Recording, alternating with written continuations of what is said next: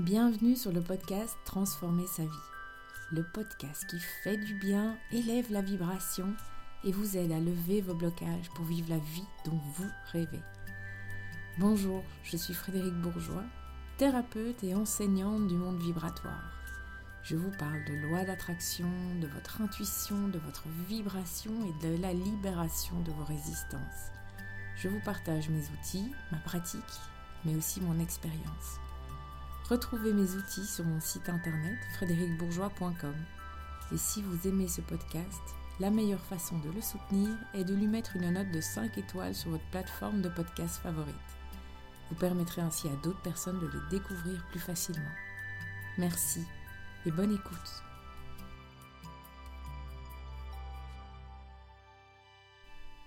Bonjour à tous, je suis ravie de vous retrouver dans ce nouveau format. Et pour ce premier épisode du podcast, j'avais envie de vous parler tout naturellement de cette fameuse loi d'attraction et surtout essayer de comprendre avec vous pourquoi c'est si difficile de manifester ses rêves, pourquoi c'est si difficile de l'utiliser en sa faveur. Alors, j'ai commencé à m'intéresser à cette loi vers 2016. Euh, lorsque j'ai commencé moi-même à connaître des problèmes dans ma vie, des situations très compliquées, et j'avais envie tout naturellement rapidement de changer cette situation qui était plutôt douloureuse. Donc comme tout le monde, j'ai acheté des tonnes de livres, j'ai assisté à des conférences, j'ai assisté à des séminaires qui étaient donnés par des Américains, dont certains apparaissaient dans le documentaire Le Secret, hein, tiré du livre de Rodden Byrne du même nom. Et j'ai tenté pendant des mois et des mois euh, de mettre tout ce que j'avais appris en pratique et rien aucun changement à l'horizon et pire même dans certains domaines, honnêtement, ma situation commençait à se dégrader encore plus. Donc, j'ai décidé de comprendre pourquoi c'était si difficile de mettre cette loi en pratique et pourquoi ça bloquait chez moi. Donc pour ça, j'ai allié mes quatre années de cours en soins énergétiques, ma pratique professionnelle et mon expérience personnelle. Et honnêtement, ça m'a demandé facilement trois ans pour comprendre et pour trouver les outils. Alors, je vais d'abord commencer par rappeler ce qu'est la loi de l'attraction, hein, comme on nous l'enseigne de manière générale, pour être sûr qu'on parle de la même chose. Alors, cette loi d'attraction, c'est une loi physique qui a été démontrée hein, scientifiquement, qui reprend le principe de base, qui dit que tout a une vibration, que ce soit nos corps physiques, les objets, les lieux, mais aussi nos émotions et nos pensées. Ensuite, que les vibrations de même fréquence s'attirent. Donc en fonction de ce qu'on pense, de ce qu'on ressent, de ce qu'on dit, de ce qu'on fait même, on va attirer à nous certaines personnes, certains événements ou certaines expériences. Donc concrètement, au plus je concentre mes pensées sur ce que j'aime et ce que je désire dans ma vie, au plus je vais petit à petit voir apparaître ces choses-là dans ma réalité. Et c'est valable aussi pour l'opposé. Au plus je me focalise sur ce que je n'aime pas, que ce soit une personne euh, ou une situation, au plus il y a des chances de voir cette personne ou ce même type en tout cas de personne ou ces situations apparaître dans ma vie. Donc on nous dit que c'est important de prendre conscience de ses pensées et de ses émotions pour créer la vie dont on rêve. C'est en tout cas comme ça que Rhonda Byrne avec son film et son livre Le Secret, et surtout le couple Esther et Jerry X présentent la loi de l'attraction. Ce sont les plus connus, en tout cas dans ce domaine, avec le docteur Joe Dispenza. Donc ce principe de base est tout à fait juste. Hein. Ici, il n'est pas du tout question de remettre ça en question, euh, mais il faut être honnête, ça reste très compliqué à mettre en application. Donc je suis d'abord partie de ce principe hein, pour tenter de changer ma vie quand j'en avais besoin. Et donc durant des mois, j'ai commencé à penser positivement, j'ai pratiqué la gratitude et la visualisation, j'ai même fait des tableaux de visualisation, j'ai bien sûr pratiqué la méditation, la récitation de mantras, je me focalisais sur mes objectifs, je mettais en application ce que j'avais lu dans les livres et appris dans les séminaires et les conférences, et donc, comme je l'ai dit, à part arriver à manifester des places de parking et un allez, un mieux-être dans certains domaines. Franchement, j'ai eu peu de résultats et je me suis finalement assez vite découragée. J'ai perdu de l'énergie même. Et, ça a été jusqu'à un peu, quelque part, perdre confiance en moi. Mais voilà, pourquoi j'en sais rien, j'ai jamais voulu lâcher l'affaire. J'étais vraiment obstinée à trouver finalement le secret de ce fameux secret. Donc je ne pouvais pas croire que tout, tout ça était juste une simple philosophie de vie hein, qui rendait la vie plus douce. Et, et, je me demandais toujours, mais pourquoi certains témoignent de, de tellement grandes manifestations dans leur vie quand mes changements à moi étaient vraiment minimes? Donc il y avait forcément des subtilités que je n'avais pas comprises. Donc comme je disais, j'ai allié à ce moment-là mes connaissances en soins énergétiques, ma clairvoyance, puisque durant mes quatre années de cours, hein, ma clairvoyance est revenue plus claire que jamais.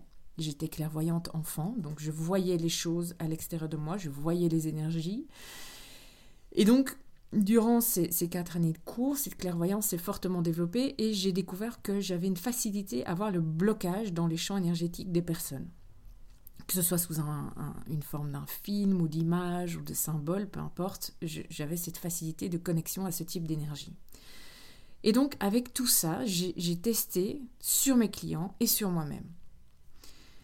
Parce que, voilà, j'ai trouvé que c'était toujours facile de donner des conseils aux autres. Hein.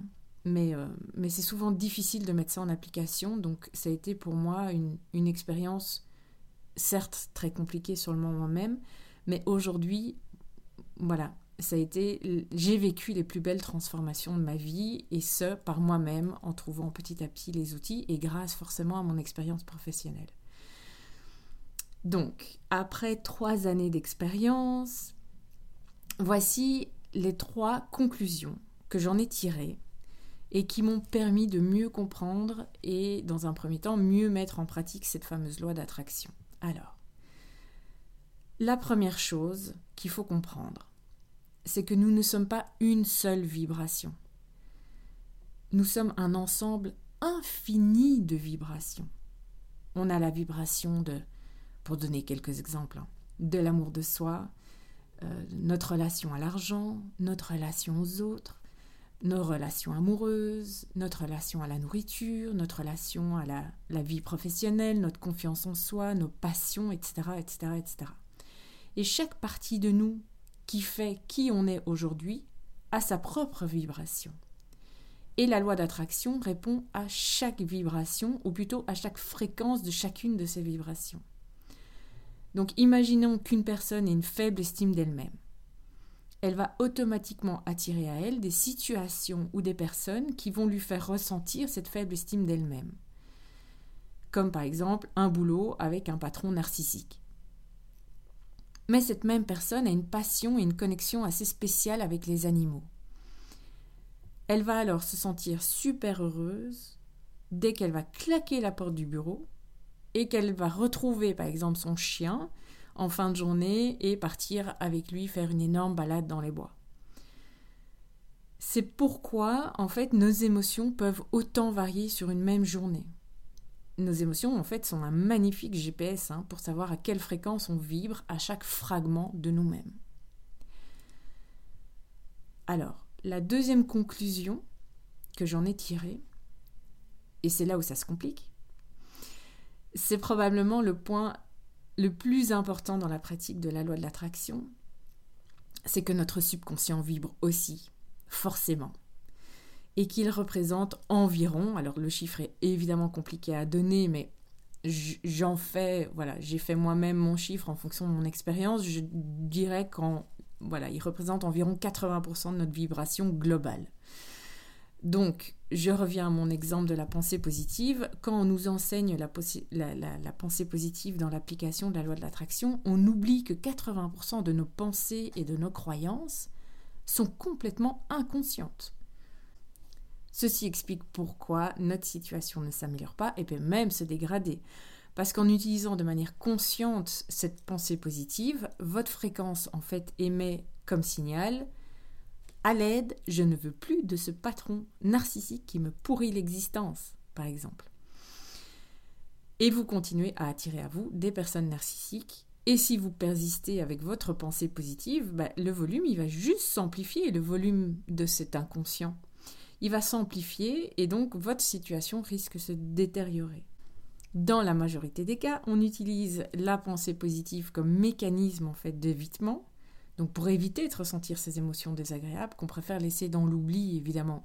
Donc ici, comprenons-nous bien, je, ne suis pas en train de dire que la pensée positive ne fonctionne pas. Au contraire, c'est un outil vraiment super puissant. Elle fonctionne uniquement si on est honnête avec soi-même, qu'on n'est pas en train de l'utiliser pour éviter ou par peur même. Il y a des gens qui ont des vies...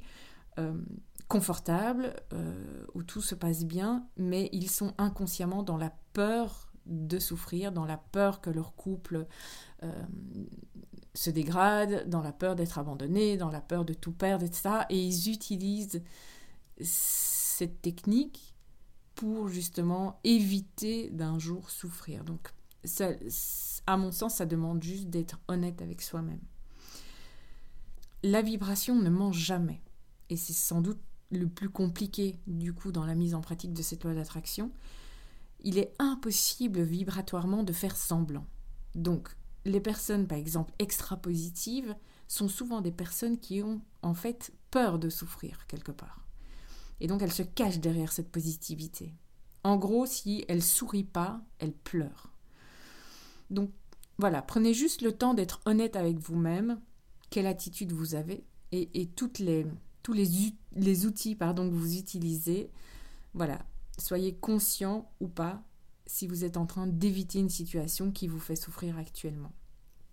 Ça me rappelle d'ailleurs une cliente qui était venue me voir parce qu'elle supportait plus d'être célibataire. Et elle ne comprenait pas d'ailleurs pourquoi elle trouvait personne. Et une fois qu'on est allé voir ce qui se passait au niveau énergétique, où se trouvait ce nœud énergétique, il est ressorti qu'inconsciemment, elle ne pouvait pas se mettre en couple pour ne pas blesser sa mère qu'elle n'avait qui, qui, elle n'avait jamais fait euh, refait sa vie suite au décès de son mari et qu'il le vivait pas très très bien d'ailleurs. Et donc elle en avait en fait jamais pris conscience de ça. Et pourtant cette croyance était dominante dans sa vibration.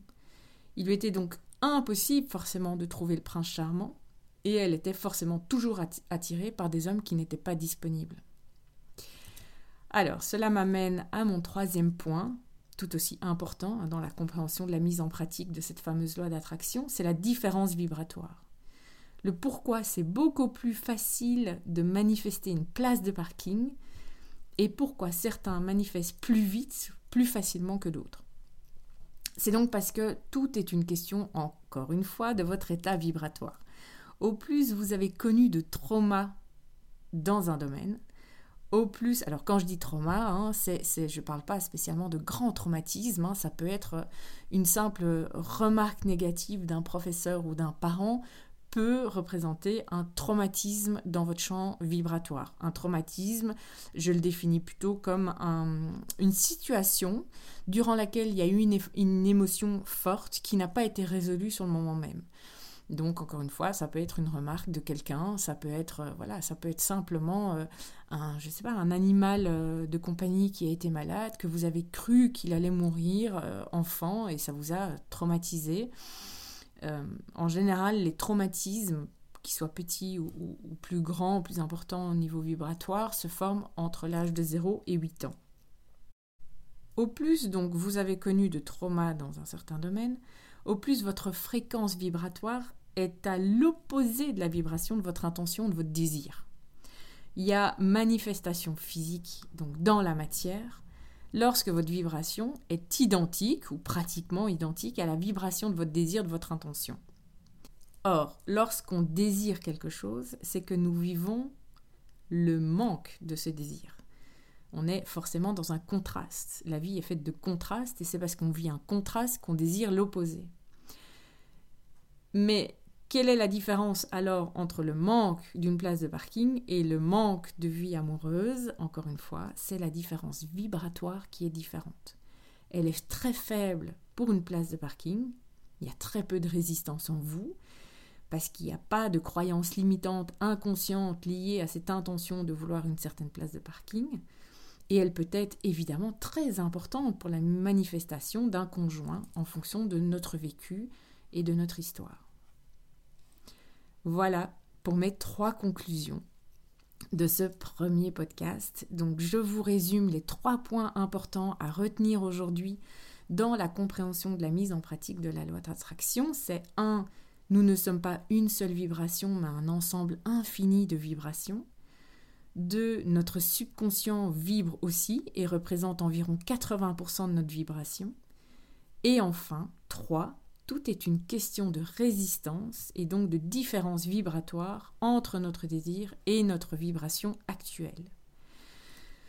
Voilà, c'est tout pour aujourd'hui. J'espère que ça vous a éclairé et permis de mieux comprendre déjà comment tout ça fonctionne. Je vous invite à partager, à laisser un commentaire ou à noter ce podcast pour que d'autres puissent le trouver plus facilement. Et je vous remercie en tout cas de m'avoir écouté jusqu'au bout et de me suivre. Et je vous dis à très bientôt. Merci et une excellente journée à vous.